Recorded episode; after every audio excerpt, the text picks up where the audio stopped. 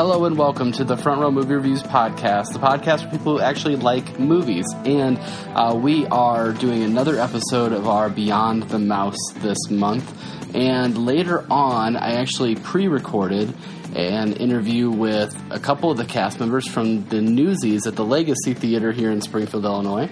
Fantastic interview. Uh, you should definitely stick around for that. Got to interview Courtney Wick and Owen Beans. Both of them are new to the podcast. It was a great discussion about the show coming up and also the 25th anniversary of the movie The Newsies, of course, starring Batman himself, Christian Bale. So, really good discussion. Stick around for that. We're going to do a quick recap of news, and of course, this is Craig, and with me to do this is. Anna, hey. Hey, so Anna hasn't been on for a while. No, I haven't. It's been a long time. You were busy, like, dancing and stuff. Yeah. She did a, a very successful run of Willy Wonka out at the Muni. Fantastic show. Well done. Thank you. We had a lot of fun. You had like 9,000 children dancing on stage. Just like 40 or so, but we had a good time. It was great. I love those guys. Yeah, for sure. So, uh, we're just going to talk quickly about one news item in each of the parks uh, at Walt Disney World, and then we're going to get right into the Newsies interview because, like I said, it's a good one. So, the first things first, you were not on the most recent podcast we did talking with Mary Poppins, um, which, by the way, as the time this releases, is still going on at the Muni, so you can catch that as well. Um, but I just want to get your opinions on, first of all, Happily Ever After at Magic Kingdom. You've gotten to see it, so what's yeah, your what's your I've thoughts? it- I've seen a diff, uh, couple different uh, versions of that, and I I really liked it. I saw one video that was up close, one from afar. Um, honestly, the most impressive to me was I saw a video where it contrasted wishes to happily ever after, and I think that really solidified for me what I was thinking all along, which is that happily ever after just has so much more to offer. They really have um, the projections really enhance the show, and just so many more fireworks. Like they just have a really good fireworks show, which is really impressive, and I just really like it. I'm excited to go see it sometime. Yeah, for sure. Um, I totally agree with you. I, I think that, like I said in the last month's podcast, uh, Happily Ever After maybe doesn't have the story of wishes uh, necessarily, but there is a bit of story there. There's a lot of great technology that went into uh, creating that. So now we're going to head over to Animal Kingdom, and I want to get your thoughts on Pandora, the world of Avatar. Uh, I, I have to say I'm not. Um, I don't know. I'm just not really excited about it. I don't know if it's just because I'm not a huge Avatar fan. Um, I don't know. I'm not. I, I'm anxious to see it someday, but I'm not overly excited. I'm just kind of lukewarm about it. Just meh. Yeah. Eh, No, you've never seen Avatar, have you? no, I just I'm not really interested in it. So- Maybe someday I'll see it. even like it coming into the Disney parks, that didn't necessarily make you feel like you needed to run out and see the movie. No, and that's kind of surprising because I've seen a lot of clips on that too, and the different rides that they have there. Um, and I'm just I'm still meh. Okay, fair enough. You've seen it in the day, you've seen it at night, and still meh.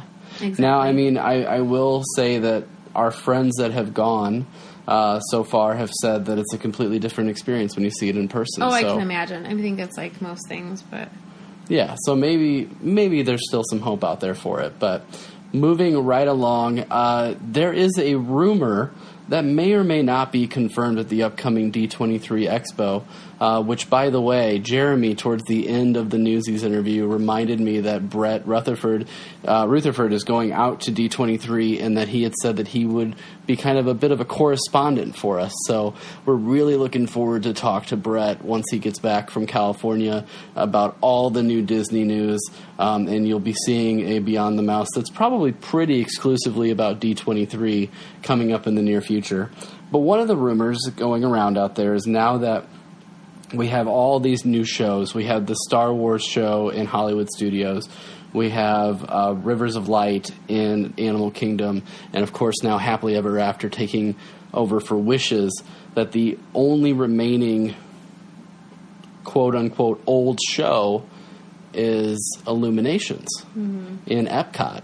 Uh, so the rumor is that Illuminations may not survive to the end of the year. That they may be replacing it uh, before before even the, the end of the year happens. So, what are your thoughts on the eventual replacement of Illuminations? I think it's or the time. rumored. I mean, I think it's time. It's like looking at some of the video that's on the globe and stuff. It just looks really outdated now. I know that they can do a lot better.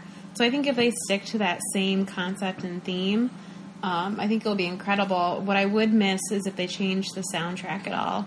Because it's a beautiful score, and I know our friends like Wick would be super sad if they change that soundtrack. yeah, for so, sure. um, Well, so you want you want the orchestration to stay the same, but the show to change. That's yeah, kind of interesting. And I mean, enhance it. I think I could see them pull that off. You know, they've never really used Spaceship Earth uh, as part of Illuminations. Now you're kind of looking over the lagoon area, and you can definitely see Spaceship Earth over there with all this projection stuff.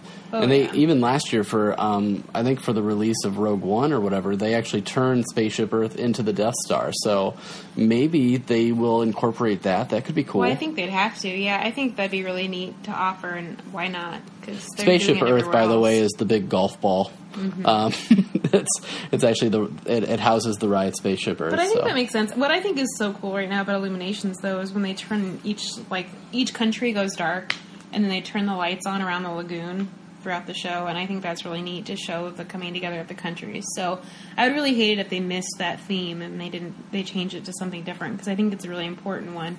It kind of sums up all of Epcot. So I would hope that they'd still hold on to that theming and just maybe enhance it a little bit, totally. change it up. Yeah, I'm, and you know the show is 17 years old, and um, as Brett and I were discussing actually uh, through our, our Facebook group, maybe it's time for something new and something new that's going to be great. You know, Yeah. everybody was kind of concerned about Happily Ever After. Yeah, I mean, other than um, like the new Frozen ride at Epcot, there really hasn't been much new going on there, has there? Well, that's the thing is this D23.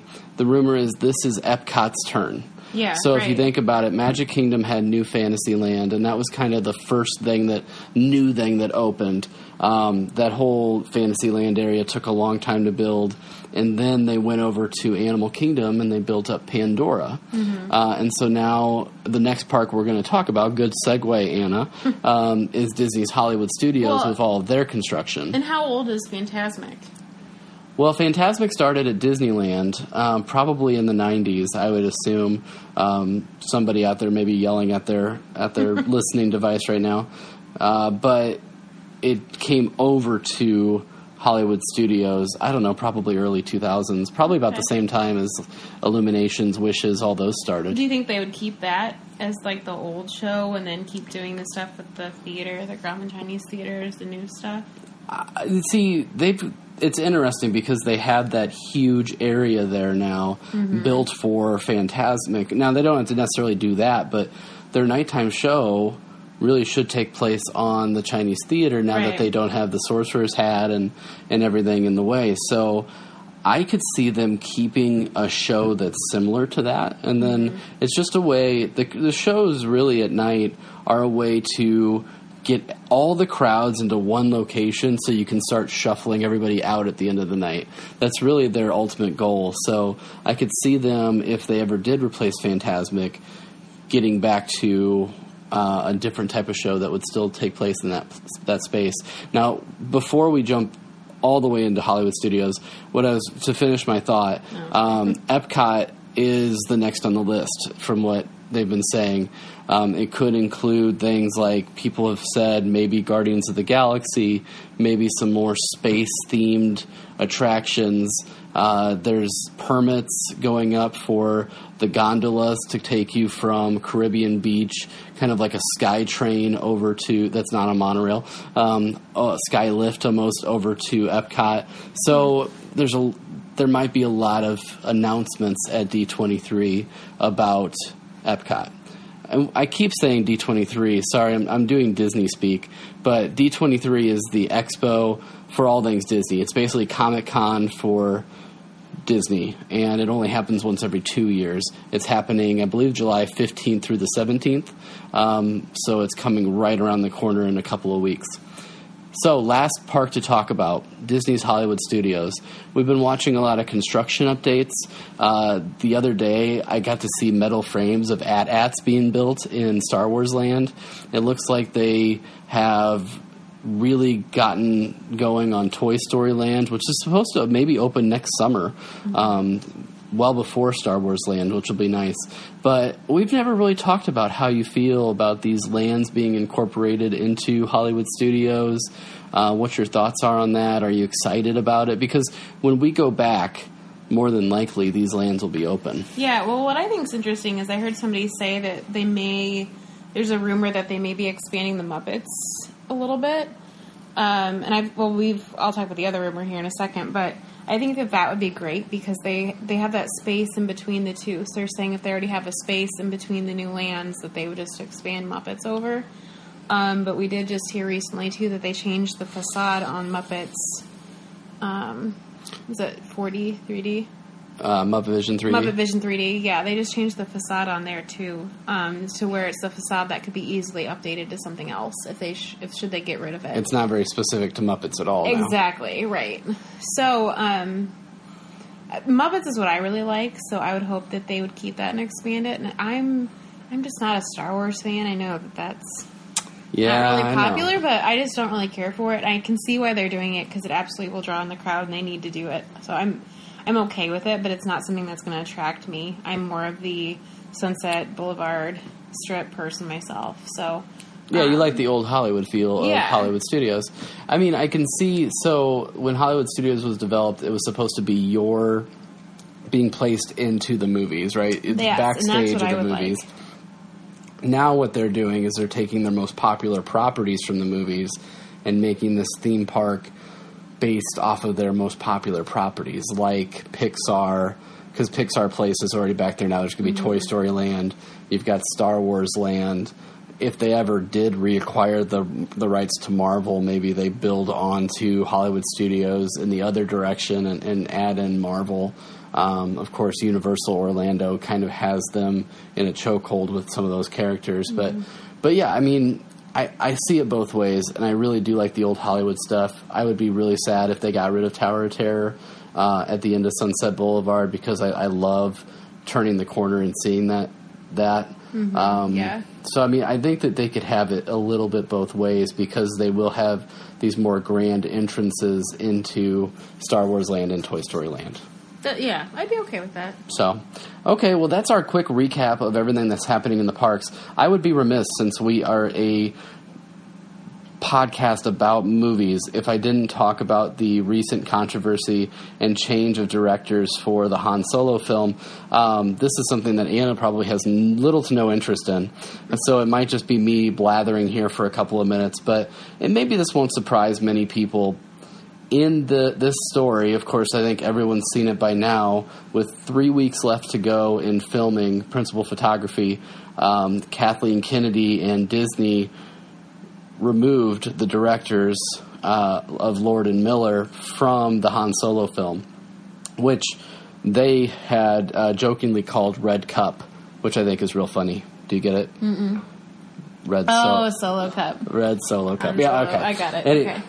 Anyway, um, as we mentioned before on this podcast, Anna didn't know if his name was Hans Olo, Hans Olo, or Han Solo. I mean, so it was an honest question when the new, like, we had a newborn and like, cut me some slack. okay. Anyway, so uh, real quick, I maybe not surprisingly am siding with Disney on this whole controversy. According to the reports and the things that have been coming out, um, Lord and Miller, obviously, when Disney hired them, they knew that they were these slapstick comedic, comedic directors. They had done the Lego movie, very successful. Uh, 21 Jump Street, that franchise has taken off because of them.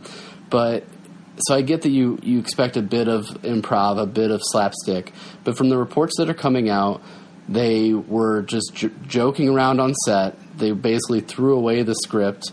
They were not working nearly as fast as Disney was wanting them to do. So I think in that instance, you are allowed to remove a director. I mean, I I understand why the studio did that. Um, there's also reports that Alden Ehrenreich, Han Solo himself, was the one that went to Kathleen Kennedy and said, "Hey, these guys are messing around way too much." Um, which, if he did, that's great for him because he's a pretty young actor. So to be able to have the tenacity to to call out the directors like that, I, I give him a lot of credit for that. Um, so of course, the person that's coming in to sort of right the ship is Ron Howard. And when you're talking about great filmmakers, look at some of the things that Ron Howard has done, uh, particularly Apollo 13. I actually liked the Angels and Demons and Da Vinci Code movies. Uh, he did Rush a couple of years ago. Uh, it just goes on and on and on the the movies that he has had a hand in. I think that he will be a great calming influence. And from what I've read, the the first thing that happened when he was announced, all of the cast gave a standing ovation to the news. So I think that they were ready for it too. He's going to be have a lot of leverage to finish principal photography and then do all the reshoots and hopefully get this this movie back on track. I explained it to my good friend Brian from After the Hype like this. Disney has not disappointed me yet. So until they do, I'm not going to question their judgment. Um, they've made all the right decisions when it comes to the Marvel films. I really enjoyed Force Awakens and Rogue One. Uh, they continue to make good decisions with their live action Disney properties. I enjoyed Beauty and the Beast and Cinderella.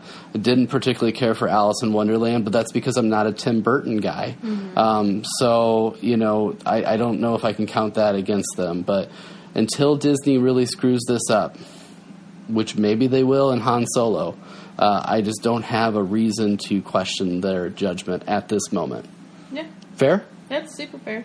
All right, so that's our new segment for this episode. And like I said, we're going to jump you right into a discussion with Owen and Courtney about the newsies coming up at the Legacy in Springfield. I really hope you enjoy it, and you'll get to it, hear it right after this break. Hey there! We're Dungeons and Dragons. Quick, what do we do here? We're going to roll some dice, make some terrible jokes, toss in a wacky inflatable arm flailing tube man, and you've got a party! It's so much fun! Sorry about that. Yeah. We're Dungeons and Dragons, a D&D 5th edition actual play podcast where we are building a world through the collaborative storytelling that is Dungeons and Dragons. We like to have fun, laughs, thrills, and adventure. Join us by subscribing to Dungeons and Dragons through iTunes or wherever you download podcasts. Find us at dumbdragons.com.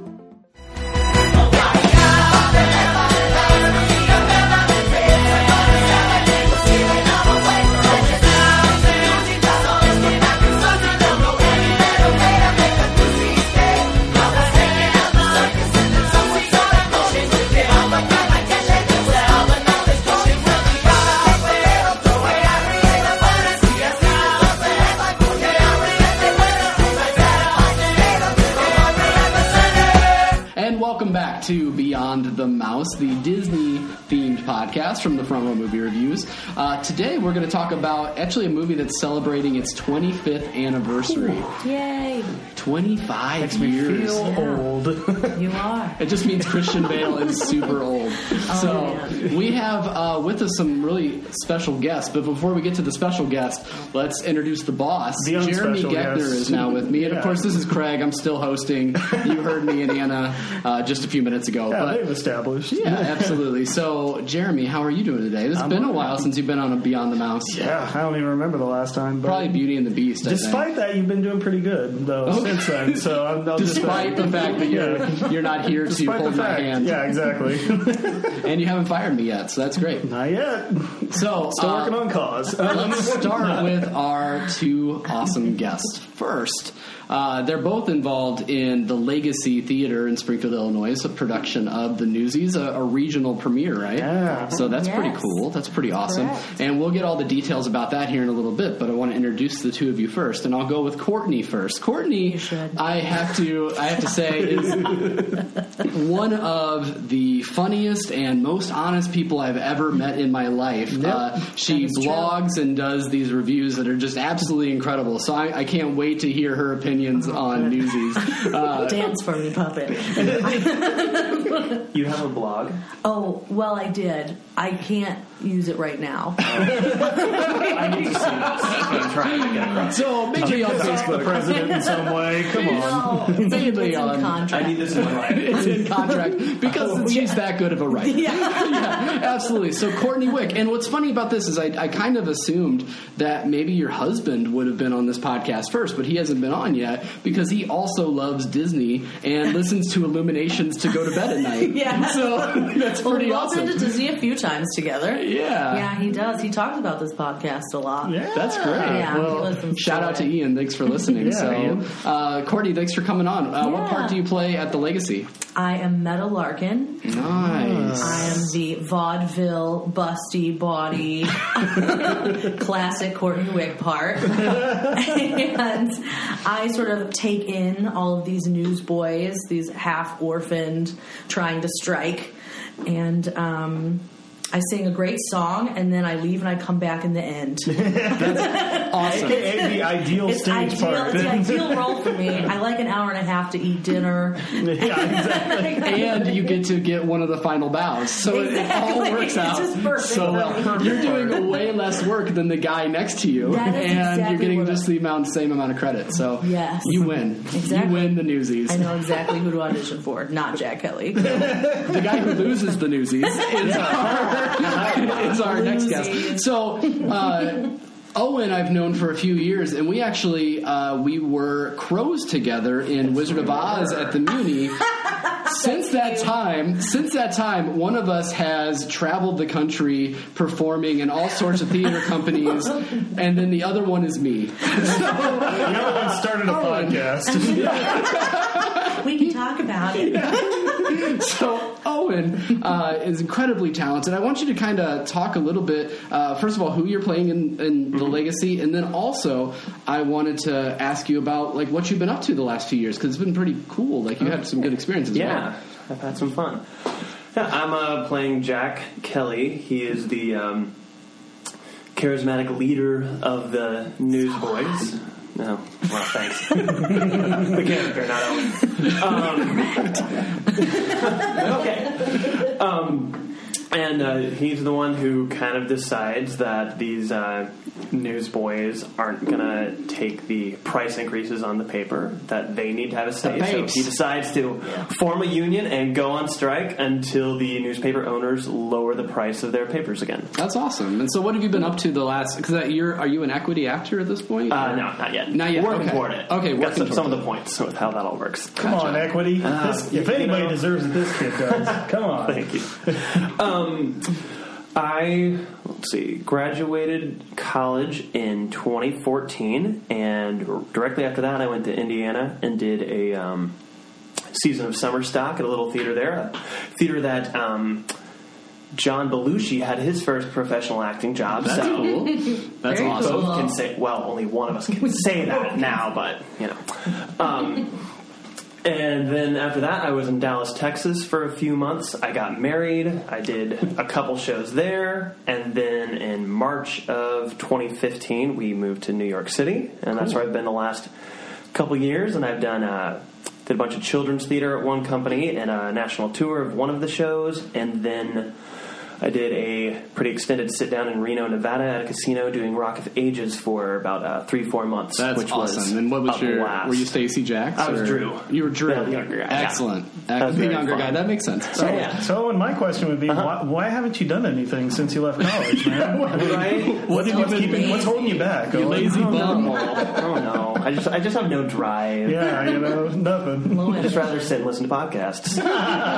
So just in What case, I do in my free time. By the way. just in case they listen to this episode, I wanted to also point out that your family is like the nicest. They're the nicest group of people that exist in this world because your mom and I had a great true. conversation at the Muni last year, um, and then your dad. Like, if you want to be pumped up about a show, talk to Rich Beans You go to about Rich it because he. I remember we did White Christmas for STC, and he came up and he was just like, "This is such a lovely Christmas gift you're giving to the community." and then, like most people, you would think that that's a bunch of bullshit that they're telling you that, but but he means it. He Like, it's- He does. He is so sincere. were- there were some then, people he'd talk to in Reno after the show that he'd go away and they would turn to me with tears in their eyes and be like, "Did you hear what he said?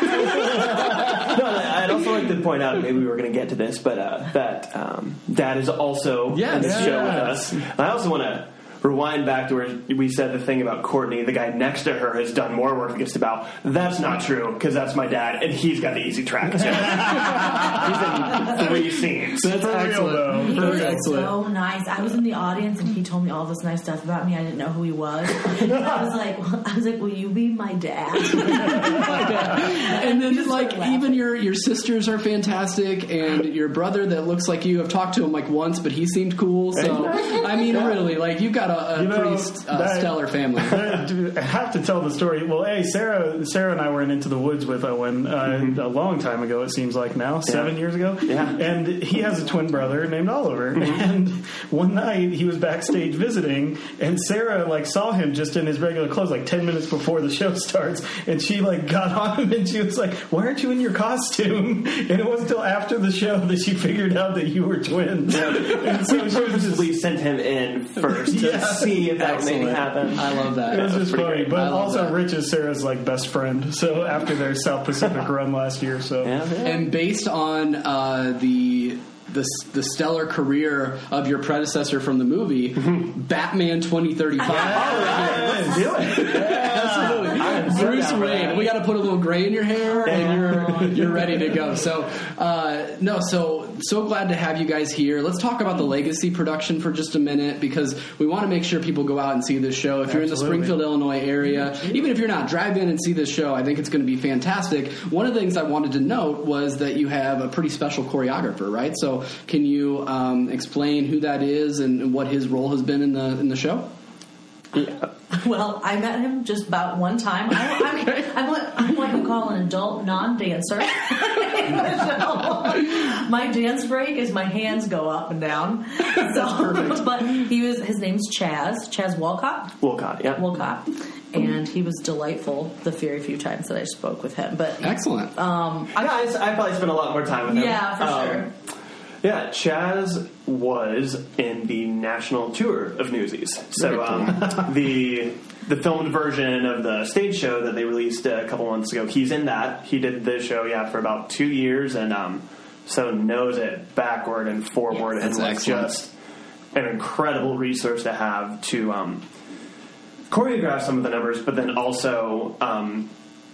Also help with the overall direction of it of just you know the, team knows how the show should go. Um, and it was really exciting too of it not being just watching his knowledge of the show that wasn't coming from a well this is how we did it in the tour so we should do it this way but no knowing how to still like tell that same story and tell it as well but not directly copy Yeah, It's so he it's been a really so he cool hasn't he hasn't just like copied and pasted. He's kind of adapting it to Exactly. because the legacy stage is considerably smaller than what he It would have been working Absolutely. on. Yeah, Um, like it's it's a it's a really tiny stage, but it, it can provide some really cool performances. One of the Mm-hmm. best shows I've ever seen was Songs for a New World that uh, Sarah was in Yeah. uh, on that stage. Fantastic show. So Mm-hmm. I do love that little theater. yeah. Yeah, he um, it was interesting too. There were a few things that he would be able to talk about that had bugged him for two years of it that he didn't think made sense, and he's like, "Great, Nice. this is my opportunity This is to fix Yeah. I get to Yeah, change it. he Yes. got to change it. That's excellent. Uh, also, he was just recently on So You Think He Can Dance, right? He was. Yeah. He's still He on still it. is. Still on it, yeah. His audition just got released, right? Yeah, he the episode Very aired Monday, and he cool. got his. Oh, man. He was probably under tight Academy. lip, right? It's on just what like- he Yeah, he didn't say anything until. But it's uh, his audition tape. They released it on their official Facebook channel, and it's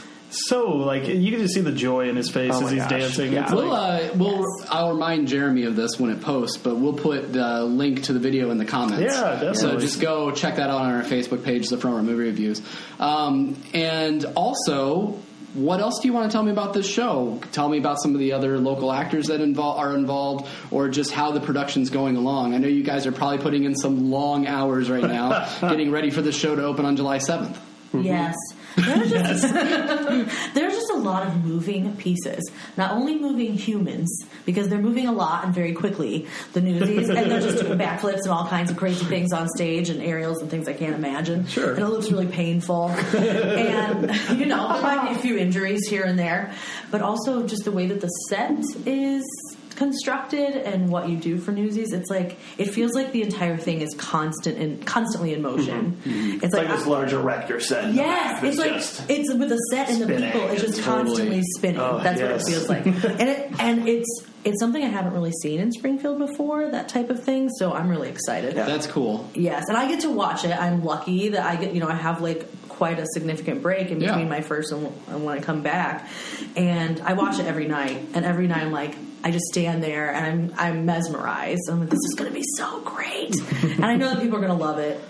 So mm-hmm. I don't know. Come- That's excellent. Yeah, see one of the things that Scott, really the owner of the theater, really specializes in is that spectacle. I mean, he's he's Yes. big into Disney. Uh, He loves Yes. Disney, loves Disney a lot, and We'll get you so, on eventually, like, Scott. Yes, for for instance, um, they did Mary Poppins. Was that last year? Two years And- ago. Two years Yeah. ago now, and just the amount of special effects that went into that, and like just the the little things that happened on stage were just super magical. And Well, and you know, some of the props they used in their their version of the show were the actual movie props, which is incredible. Yeah, That's, that he that's owns. so, He's kind of a collector of some of that magic so stuff. cool. Scott Scott's a genius. I mean, like it, he. Oh, yeah. Only way to describe him. No question. He's a savant. Yeah. you know, like an artistic savant. So I'm really excited to go see this show. I'm uh, very excited about it. We have a show actually out at the Muny that'll be kind of budding up uh, against some of your weeks, so I'll have to come towards the beginning because we're in, I'm in White Christmas. So, Oh, yeah. yeah, which opens. So do you need to fight now? uh, or? yeah, West Side Story style. Uh,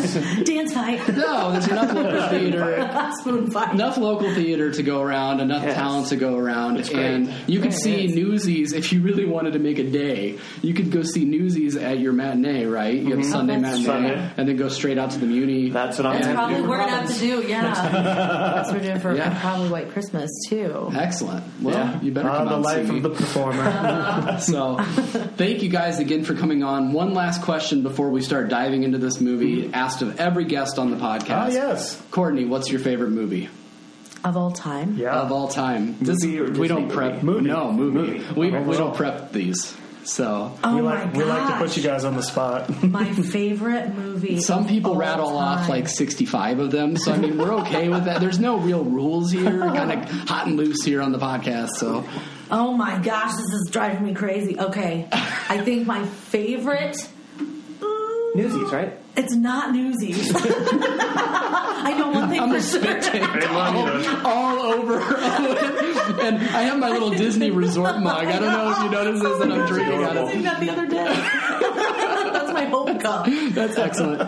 I don't want to mess this up because I feel like it's like. really- Wait, do you know your favorite movie of all time? Yeah. Okay, So you're what is it? passing to Okay, Owen. Wait, go. I just Okay. gotta think. We're I gotta passing. think for a all minute. right. Okay. What is uh, it? Return of the King. Heck Lord of the Rings.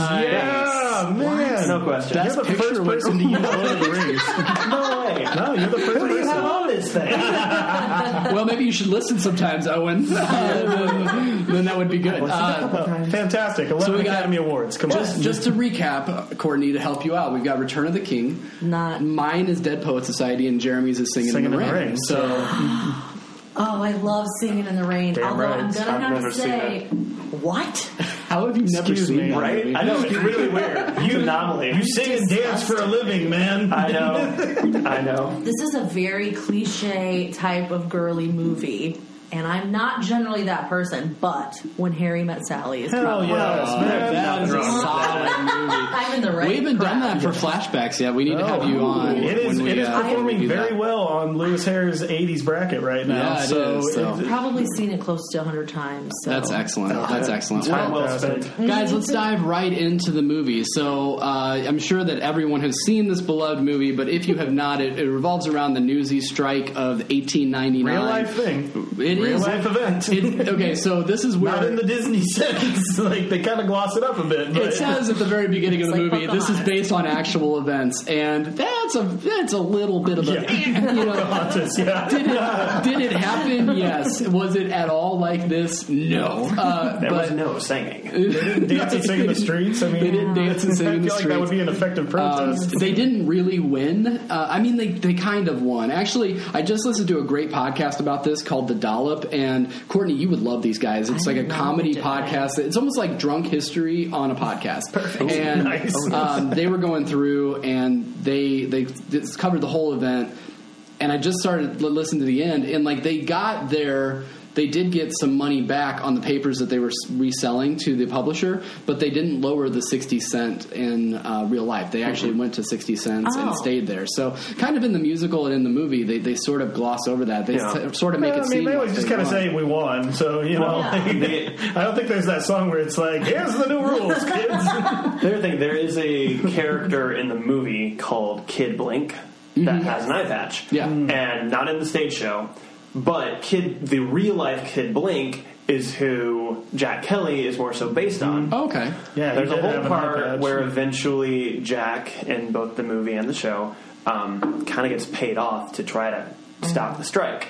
But then eventually he reneges on and you know joins the Newsboys and we fight to the finish. Uh-huh. Well, real Kid Blink took the money and went back to went back to Huck and headlines. course. Yeah. So, So you'll be Of bringing this course. into your performance, clearly, So right? interesting. I didn't know any of that. it's gonna be Yeah. a sad ending. Yeah, well, So- there's actually on depressing. the on the DVD of this um, movie, like when the one that Disney actually released, they have a great little behind the scenes. Yeah. yeah, it's obviously it's one of those great like behind the scenes Disney documentaries where like the actors are taking you through and everything. But they actually talk about that a little bit, how you know the real Jack Kelly had an eye patch and you know like was a little bit rougher than Christian Bale gets Yeah. to perform in Mass. But Yes, and of course, as I alluded to, this movie uh, was it the acting debut or must have been a very young Christian it Bale. wasn't his It wasn't acting his debut. acting debut. Empire of the Sun, I think, was his acting debut. But it was early. But he did have one hell of a New York Newsies accent. Which uh, can I put you guys on the spot? Can I hear your Newsies accents? Are you doing that for the show? Oh God. Yeah, we're doing Newsies accents for the show. I like it. what is it all I can say? I'm trying to think.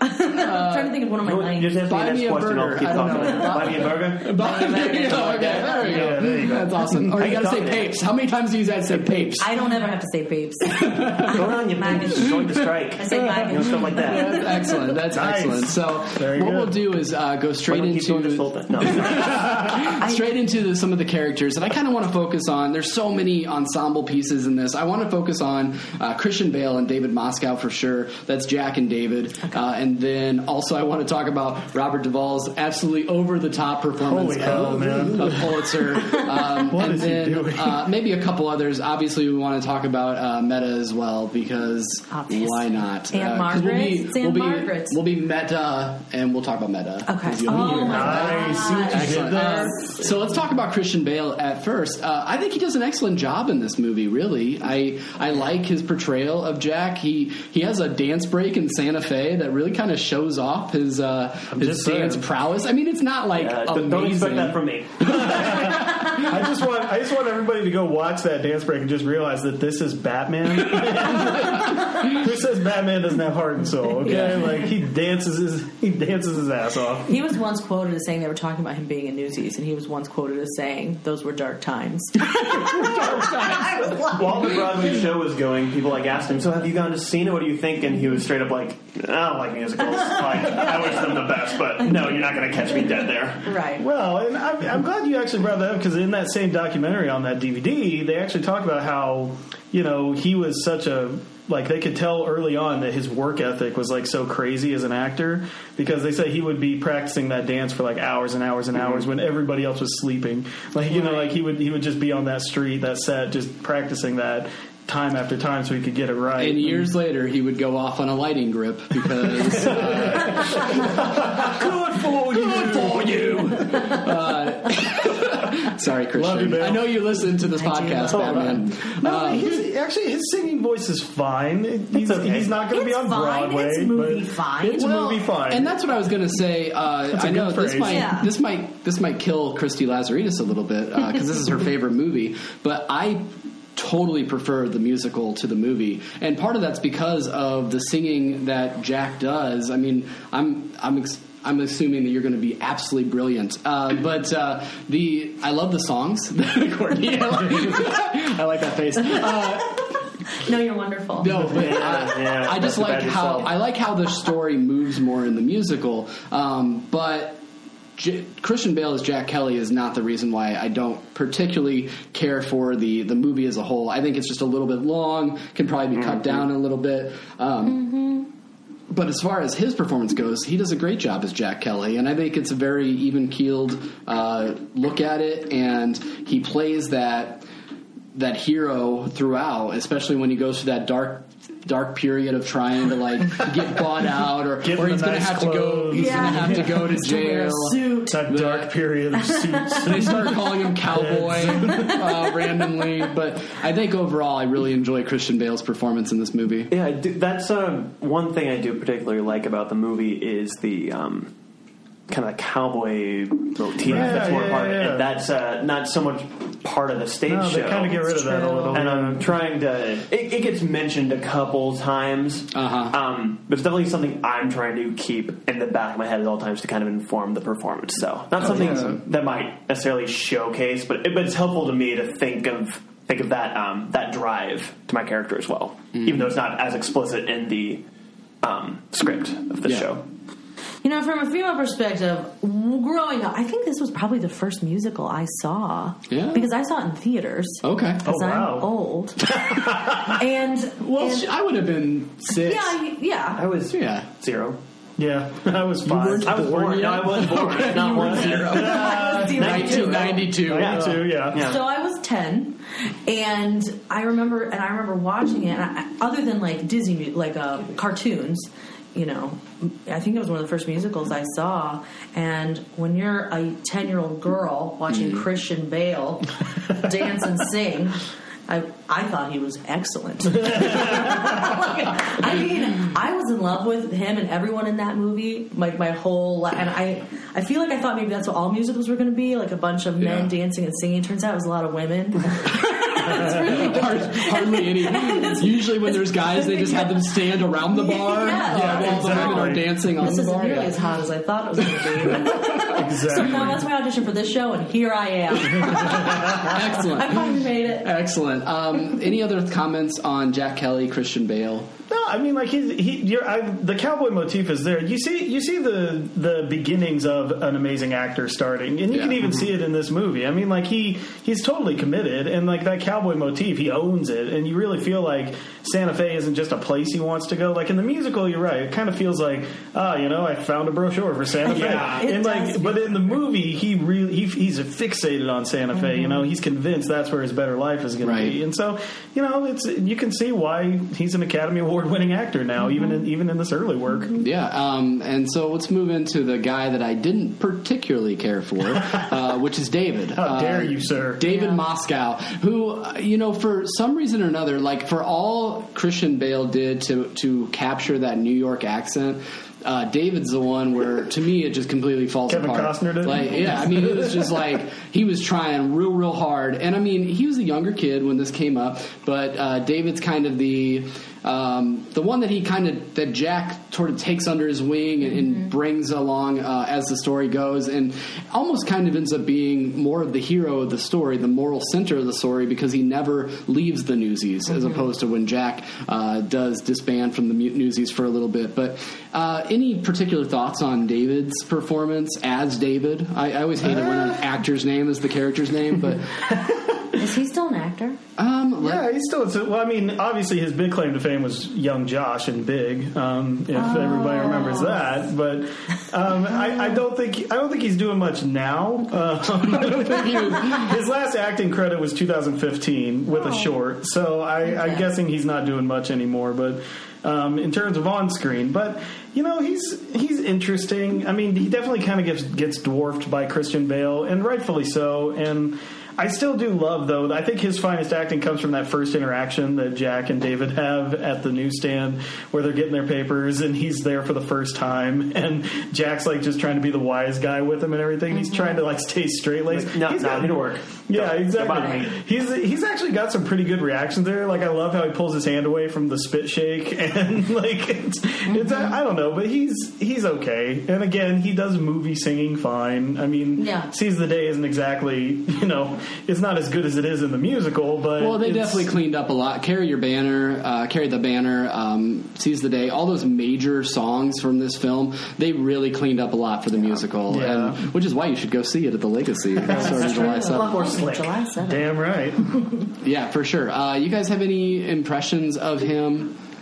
Um, when I, he was my least favorite. Okay. I'm glad that I'm not alone in no, that. he was No. he was lacked in charm. Okay. I remember everyone else. Yes, I was that's like, what it like was. remember Spot Conlon in the movie? I thought he was so cute. Spot like, Conlon, they the seemed- man. He seemed like so cool, and then Yeah. Jack was so cool, and then I was like, Davey, lame. Like, get off the screen. That's how I felt every time I saw him. And I liked his, Just boring in I liked his kid brother better. Les. Yes, absolutely. I liked him, and I liked um, Sarah, who had absolutely no personality at all. but I liked her more. Sarah is I guess utterly she was cute. Sarah is She was, like, utterly useless in the movie, man. yes. I'll just say it right now because we're not going to talk to her in depth. Like she's, she's useless in this movie. Useless. Um, I mean, really. As Give him someone to kiss at the end. Exactly. And did you uh, like going back and watching? Because I, I reviewed this film today, and going back and watching that kiss at the end, like Christian Bale really commits, and Yeah. she doesn't. I. She was so it's just I like think she it's just like he he is like eating her face for like, and then what breaks wanted. what breaks up that kiss is her brother coming in and like hugging them awkwardly. So it's like he's he's getting in between their mouths. Like it's just so. I think I much would like, rather like Teddy really Roosevelt just me got in there and been like, "Leave room, kids. Teddy Roosevelt, who says nothing but looks so creepy throughout the end of that movie. creepy. Maybe I don't like this movie as much as I thought I did. But um, anyway, uh, so anything else, uh, Owen? You got anything to say on on David? What your thoughts on him? Were? You know, I'm I'm bored with talking about him. fair enough. Fair enough. I got to talk Love about the guy who plays it in ours. He's Yes, very good. he's So so- this is not a reflection. His of him. face Excellent. today Who's- so who's- is it phenomenal. Levi? Yeah, Levi's great. What's his last Levi name? Armentrout. Oh, I can never say it. Okay, yeah. Yeah, Nice. he's he was in uh, the So Muny's cute. production of Sweeney Todd and just killed Oh, it. So he's like so he's Oh, is that guy? yeah he was uh, Oh, he's he was Toby really in that. good. So yeah, Yeah. he's he's really great. It's He's- like the most stellar. beautiful season That's of the day. excellent. So the good part is he's got a low bar. Yeah. I mean, Thank you, David Moscow. basket of laundry up there. It's going to do better. So there's a My lot. new favorite phrase. there's a lot. there's a lot of other newsies. There's like Blinky and Sleepy and Doc and all that, but we, we could skip some of them. I I do want to. Spot Con, uh, Conlon is he's excellent. Spot Uh, Conlon is the played by uh, Gabriel Damon. Uh, Yes. So so good. Dynamic. Has he done? Uh, I'm You know. I always IMDb confused page. him for Adam Banks in the Mighty Ducks. I always Oh, thought it was played by the same They- actor, but you I don't think they it look is. Similar if they're But not the same Spot person. Conlon, Did you know he was Littlefoot in The Land Before Time? Oh my! Oh, but that's fantastic. I love Excellent. The original one? Yes, the Yeah. original. I just thought the original one was Wow. like murdered. Is this someone else? Oh no! Whoa. Maybe he dark was turn. murdered. I mean, he hasn't done anything since wasn't in that. 2006. Oh.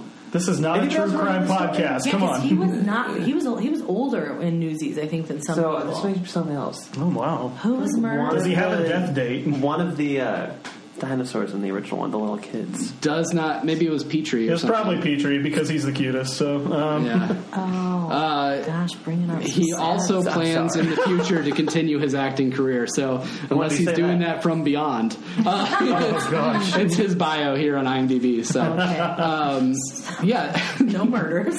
He's actually in the post production side of the business Okay, now. so- what it says. Oh, okay. But you know, he does a great job in this film. Uh, don't really want to spend too much time on him. I want to go right into Robert Duvall. Well, I just have to call out. He's got one of my favorite lines in the movie, which is, "What is this Jack a talking or walking mouth?" Like that's one of my favorite I lines. it. It's when Yeah. Da- they first go to see him, and Davey's like trying to like talk Oh, to him. He's like, yeah, yeah. "Oh, you know, like you got to come Oh, do yeah. this," and he's like, "Oh yeah, yeah. What is this Jack a walking mouth?" And it's just like he's the best man. Spot Conlon's the the hero of this movie. for sure. Um, so Robert Duvall in Oh, this man. movie.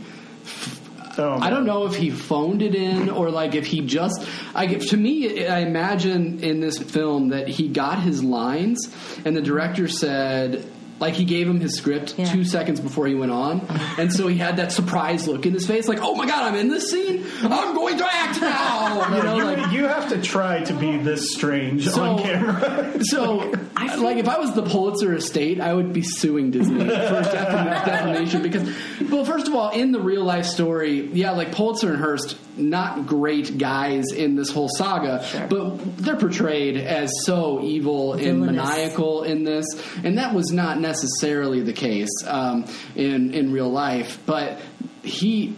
Robert Duvall goes for it. There's a scene where he's talking to Jack for the first time in his office, and he tells him to be quiet. But not only does he, he tells him to be quiet while Jack's talking, and then there's a second or two break, and then he goes, "I told you to be quiet." Uh-huh. Jack's not speaking. Oh. Jack's not speaking. He's uh-huh. not doing anything. Like, sorry, I- I, just peeked your mic. No, Um, but you peaked yours. but I think he's he's going for something here. I mean, like this isn't lazy acting. This No, is he's doing something. He's doing like, that, that takes dedication. Yes. He's got his eye on the It's prize gonna and be he's going weird, for and it. I'm gonna do it hard. I mean, like I don't know. The, the director of this movie, Kenny Ortega, he's not exactly known for restraining his actors in the movies he directs, but I'm just saying, like this is like.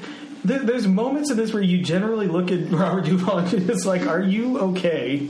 Like with what you're doing right now? It doesn't make sense." towards oh, the end when they open up the windows and Yes. he's just like he's just like send Go them home. away go home go home and i'm just like come on but he's got like an academy award doesn't he or Yeah, he and he's nominated Yeah. He's got an uh, Oscar.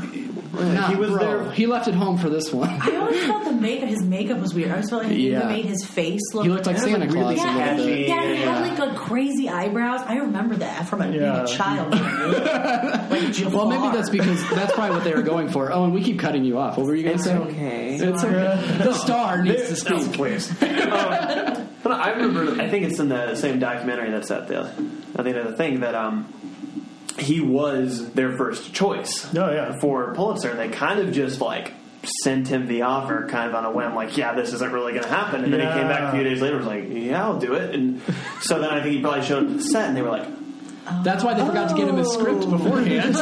Guess uh guess this is what we're doing. Maybe they, maybe they like you know yeah we- he like actually showed up and he was just teaching him a lesson like think out what you send letters to kids. Like, I'm gonna teach you to just send letters out. No And- but the, the part where he's uh like there's one part where he's uh talking to the cops right? He wants them to bust up the rally in the movie. And he tells them like oh we'll just do it quietly. And he says no not quietly not quietly. And then I'm pretty sure the line reading was I want them to see what would happen to those who would lead. And he like holds on lead. And I was like what is that choice?" all of choice the scenes in his office too are lit Yes. so oh like, god. So poorly yeah like poorly. it's like trying to go for a West Wing type thing. I think not they getting are there. yeah for sure they could have brought in aaron sorkin would have uh, would have helped a little It's so bit messed up, though. I mean, it, it, it has to be seen to be believed. Like we can do impressions and stuff, but it's just, once you see it, you're just sitting there like, God, you want an Oscar? Like how? Well, let's talk about the two adult actors. The last two I want to focus on that, that I think did do a good job, and we'll talk about President Whitmore first. Uh, Oh, Bill yes. Pullman. Um, he Our does, man, yeah, he's a he he does a great job as kind of the the mentor to this newsy crew. He's the guy from the outside. He's from the Sun, and he of course he's from the Sun because they get that picture of Oh, yeah. you know uh, he's gonna be the muckraker of this whole thing, and he goes in, helps the newsies organize, uh, which really journalistically his ethics are way out the Yeah. window. um, but then at the end of the movie, that's he's the one that actually provides them the printing press to get them started, so they can start distributing their pamphlets and all that. So uh, I like Bill Pullman in this movie. I think he does a good job. He he's not over the top by any means. Uh, definitely counters counterbalances Robert Duvall, especially in the scenes that they interact. But yeah, it, I enjoy his performance in this He doesn't. He doesn't sing a whole ton to my recollection. Just but in King of New York, I believe. York. Pretty nice when he does too. Yes, I he thought he was like it. delightful. I had like a like. Oh well, no, keep going. Sorry. Oh, I was gonna say I had like a like a dad crush on him. I thought he was like really cute, you know. And it's funny because now that I'm thinking about it, he is basically in the stage show replaced by Catherine. Yeah. Oh, Catherine and Sarah are kind of like melded They're into. melded and then they get rid of Bill Pullman and bring in a pretty girl. yeah. Yeah. Sorry, Bill. No, but he that scene. They uh, couldn't find another guy on Broadway to be in the show. There's just, It's there's just too many. up. There's all too many are here. no, but that's it. You, King of New York is, I think, his best scene in that because, mm-hmm. like, it's just like the joy that he has. You really like seeing him be a boy. like Yeah. a part of them, Yeah. yeah. That's And- and it's just like when he's sitting there dancing with him, like doing the the chicken move, mm-hmm. I call it, and Oh, like, yeah. and you know, it's like the rice sprouts are shooting or something. Like, but it's, it's it, yeah, like he's a, he's got a really good center in this, and like when he has to, the scene where he has to go and tell him like I can't cover you Yeah. anymore and help you anymore. Like, there's actually a lot of good sad. like little dramaticness that he's putting there, you know, like and trying to explain to these kids why you can't help them anymore. And yeah, he's really good in this movie. What's funny is that in the dramatic um, speeches that he gives to the newsies, I see a little President Whitmore now. Like, there's like one speech in particular where he's talking about like fighting for their rights, and like all I'm hearing in the background is like, "Today we celebrate our Independence Day." Like, Paper day. yeah. So, uh, he does an excellent job. And let's go and speak to, about uh, Courtney's character uh, in this, and Ann-Margret. What did you think of her performance? Well, I always love Ann-Margret, so I loved her. However, her song is horrendous. Which It one? is. that hoochie cooch one. Yeah. the first the first one is just terrible. It's so bad. It's one of those where My I feel like in order to land her, they had to give her more songs. Yeah. But that's also one of those songs that the movie could be five minutes shorter, and I think it would That'd be benefit from that because minutes. at two hours runtime, this movie does drag a little bit in Yes. parts. The musical, I would say, doesn't drag because what they did was they replaced some of that heavy dialogue with more songs, Yeah. and they upbeat. They made it upbeat, and I think that that's why this was kind of like a cult classic when it came like people our age really enjoy this movie for the most part but when it first came out this movie was not overly successful really the the musical was a, a risk because instead of an established property like little mermaid or tarzan or beauty and the beast or lion king they're throwing newsies out here which you know didn't perform all that well as a movie but it's really taken off as a musical Yes. but uh, sorry i totally went on a tangent what were you going to say about Ann-Margret Oh, I don't know if I was gonna. Well- I was just I I liked her in the. I mean, I always wanted to be her. I mean, she was beautiful, and I loved her in other in other shows too. And then she's in this, and she's helping all of these adorable young boys. And I was like, oh, I want to be her when I grow up. Yeah. So that's why I liked Well, I mean, I how, old was she when in '92? Like, I mean, she was. She has she to be in like her there. 50s or 60s. Yeah, I she- um, she's still still acting today Yeah, Uh, But, but I mean, like the the sense of like you're right. Like even in this movie, like in her 50s or 60s, she is gorgeous Yeah, in this super movie. beautiful. She was born in uh, 1941, so she would have been 51 years There old. you go. And I mean, she's gorgeous in this movie. Yeah, her songs are lame, but I mean, in the movie, and yeah, it's different in the musical. Yeah, it's very different in They the cut it musical. down to but one. she, I mean, like High Times, Hard Times is a little fun, but that's mostly because it's kind of like Oh, that yeah, Papa drinking song. Yeah. And, but yeah, like, and I loved like when I bought the DVD for this way before it became even bigger of a cult hit. Literally, the front cover is like the Newsies and Christian Bale doing like one of their big jump moves, and then right above it it says Robert Duvall and Margaret Newsies. I'm Yeah. like, yeah. you had no idea what you had with Christian Bale, did you? Mm-hmm. And, Like, but she's she's fine. I do like when the cops start breaking it up. She has some good dramatic like yelling moments that are pretty Yes. good, but not a And lot for her to do. supposedly her character is based on a real person. I think so too.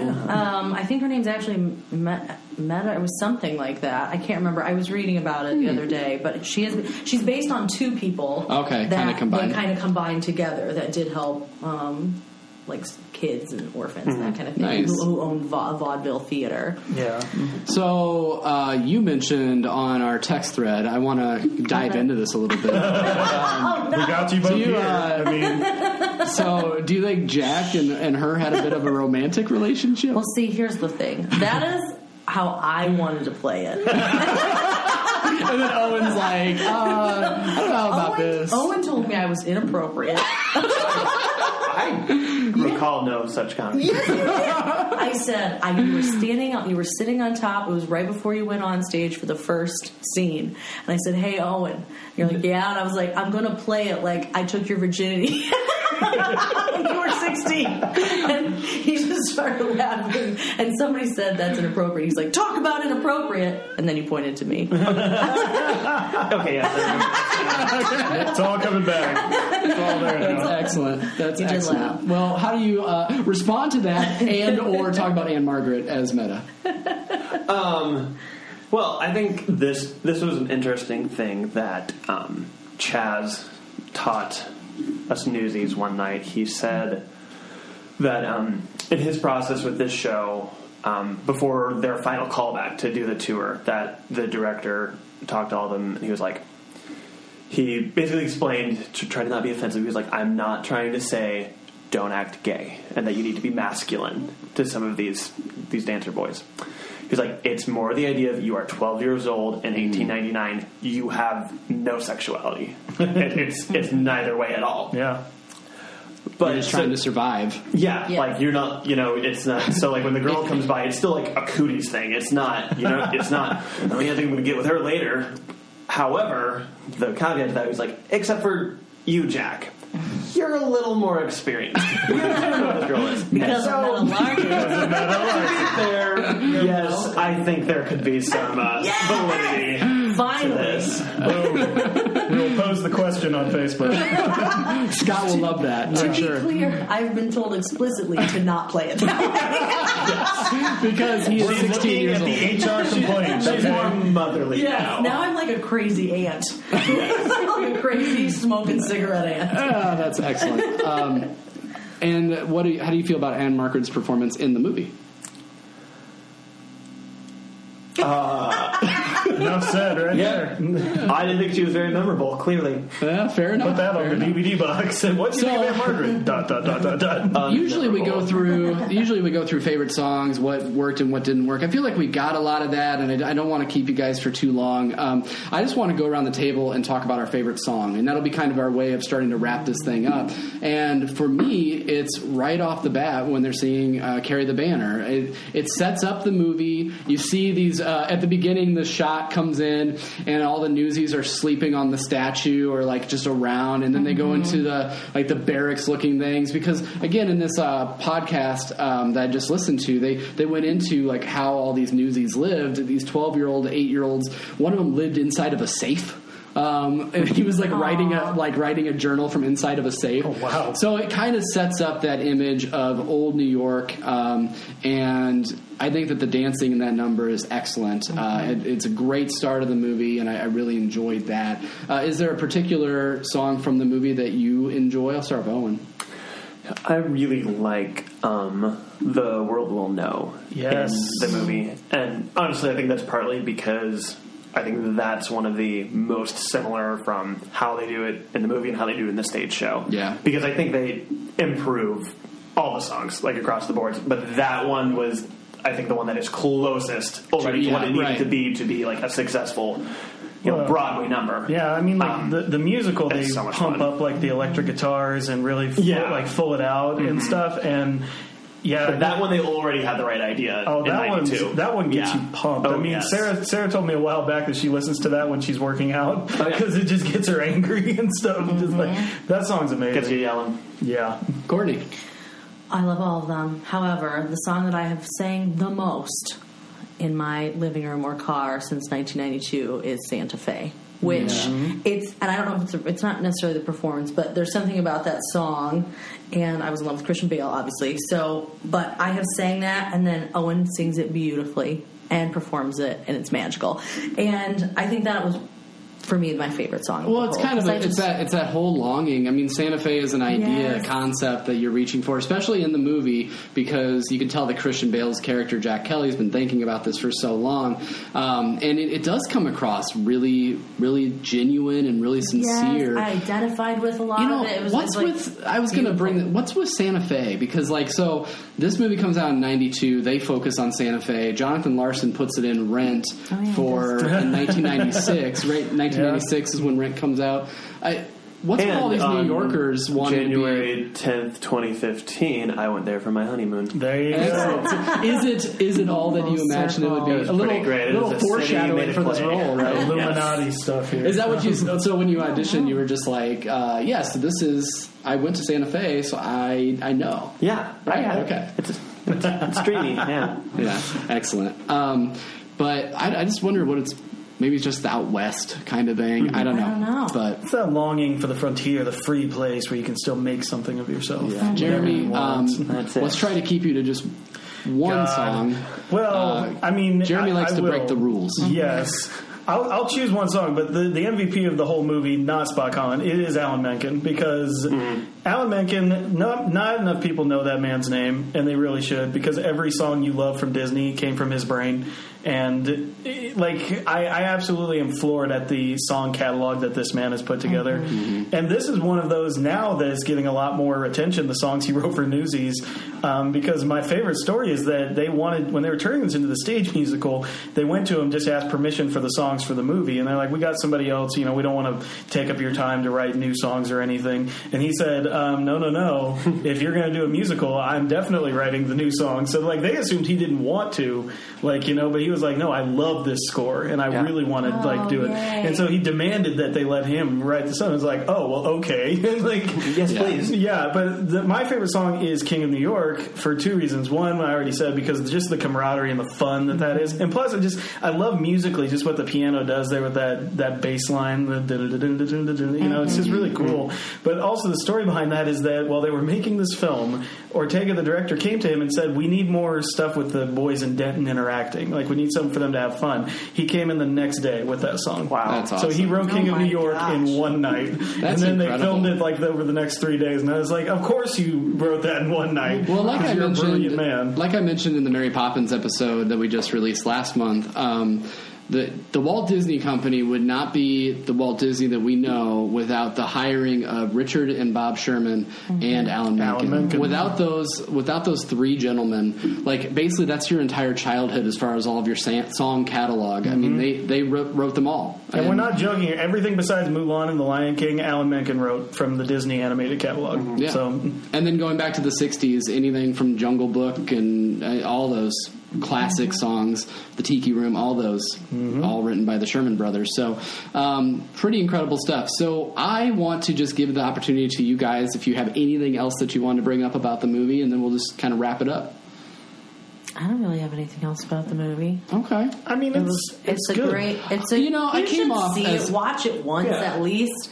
I came off as harsh against this movie a bit, um, and it's more because of some of the portrayals. It, it really has a good heart to it, Yeah. and I think I think I'm jaded in the fact that now we have this musical that, in my opinion, is so much better. Oh, yeah, so and beautiful. that's why all of you should go see it um, because it the musical really fixes some of the issues that I had with the with the movie. So I really do appreciate you guys coming in. Uh, can you you plug for the show having with uh, all the information, like where to get tickets and stuff? Do you know all that? Uh huh. Owen's pulling it up on the phone. yeah, we've so got it. Sure we know we it right do. in our brains. Yeah, Let's start right now. let's start right now. I know it opens July seventh It does. at the Legacy Theater in Springfield, Illinois. Zip, zip code. Uh, You can uh, get tickets at at thelegacy.com. atthelegacy.com. yes, Yes. that's the tricky part. I don't Um, Not an and we're email address. running, pull it up, July 7 through 9, and then the next week we go the 12th through the 16th. So that's Wednesday through Sunday, and the following week, the 19th through the 23rd, which is the same Wednesday through Sunday. Excellent. That's fantastic. And the Sunday shows are matinees. Everything Yes, else starts correct. Everything else is 8 o'clock. Eight o'clock. o'clock. Sunday is Two. that is 2 o'clock. correct. Okay, cool. Two o'clock. Owen will show up. Uh, we promise. I'll be there. Uh, Jeremy, let you do our plugs. Sure, go to the frontrowmoviereviews.com. You can find everything there. Um, search us on Facebook, the Front Row Movie Reviews, or on Twitter at Front Row Reviews. And uh, after this episode, uh, very special, this is dropping on a Wednesday. So on Friday, we are going to be giving you our tease for our official new spin off episodes of uh, what show we're doing next. Uh, it started with Scott and Brandon's Zonesodes, the Twilight Zone show. And uh, we are doing another uh, special show that will be spinning off on its own, but you get to see the preview and hear the preview uh, this Friday. So That's tune in for that. Excellent. I'm so pumped for what you guys did. You've gonna already be recorded interesting. like the first season. And, Yeah, we recorded a Um, season already, but yeah. also watch for our Spider-Man: Homecoming full disclosure on Monday. So Excellent. So we got a Owen's lot, a lot of stuff, a lot of stuff coming up. Um, as far as Beyond the Mouse, uh, in the month of August, I've got a couple of different ideas I'm pursuing. Uh, some future episodes in the uh, sometime in the near future. Going to talk to a good buddy who is doing a Run Disney event. We're going to talk all about Run Disney, uh, which will be kind of fun. And then uh, also, I am pursuing. I've, I've gotten contact with this great vlogger that I really lo- love, and uh, he might be willing to come on the show. We're hoping for that for the August show, or I might just release a bonus episode of Beyond the Mouse. Uh, also, don't forget, Brett Rutherford is going to be a correspondent for us at the D23 Oh, yeah, Expo this year. D23 is here. So, awesome. so in August we'll definitely have Brett back to talk about all the stuff that he got to experience. he's going to be giving us some live updates from D23. D23 this year. So That's excellent. Well, thank you all for supporting us. Uh, thank you guys guys for coming in. Yeah. Thank you. Break a leg. I am Thank super you. pumped for this show. I can't wait to see Us it. Too. Glad that uh, the is bringing Newsies to Springfield. And uh, yeah, just break a leg, guys. And with that, I am Craig McFarland. Jeremy Geckner. Courtney Wick. Owen Beams. And we will see you in the front row. And sell you some papes. and it's fun, and it ain't for show, and we'll.